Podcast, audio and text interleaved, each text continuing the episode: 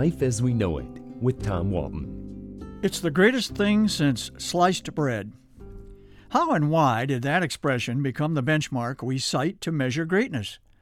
Even if it once had relevance, it's now old and worn out.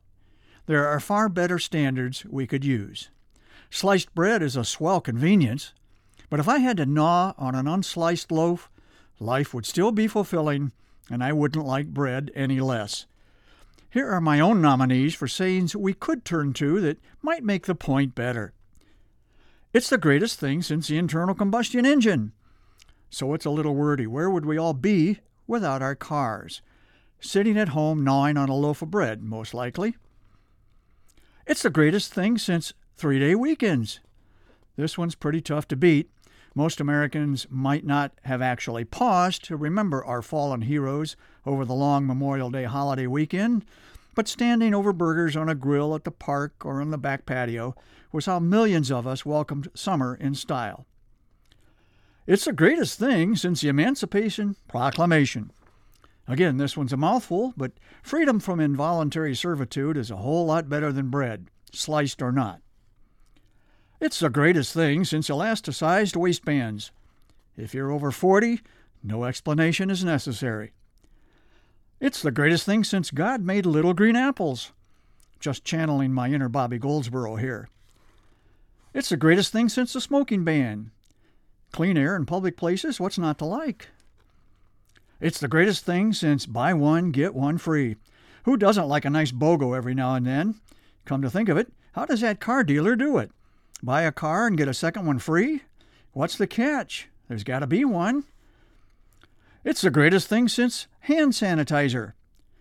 Germ warfare got a whole lot easier for us and a whole lot tougher for germs when this stuff came along.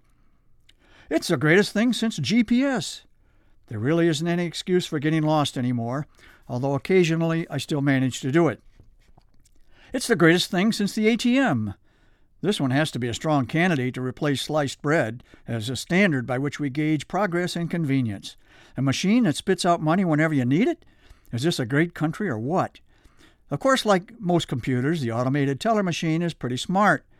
It figures out quickly if you don't have any Benjamins in there to begin with.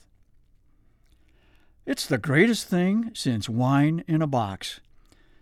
Hey, no longer do you have to struggle to put the cork back in the bottle. Why is that so difficult in the first place?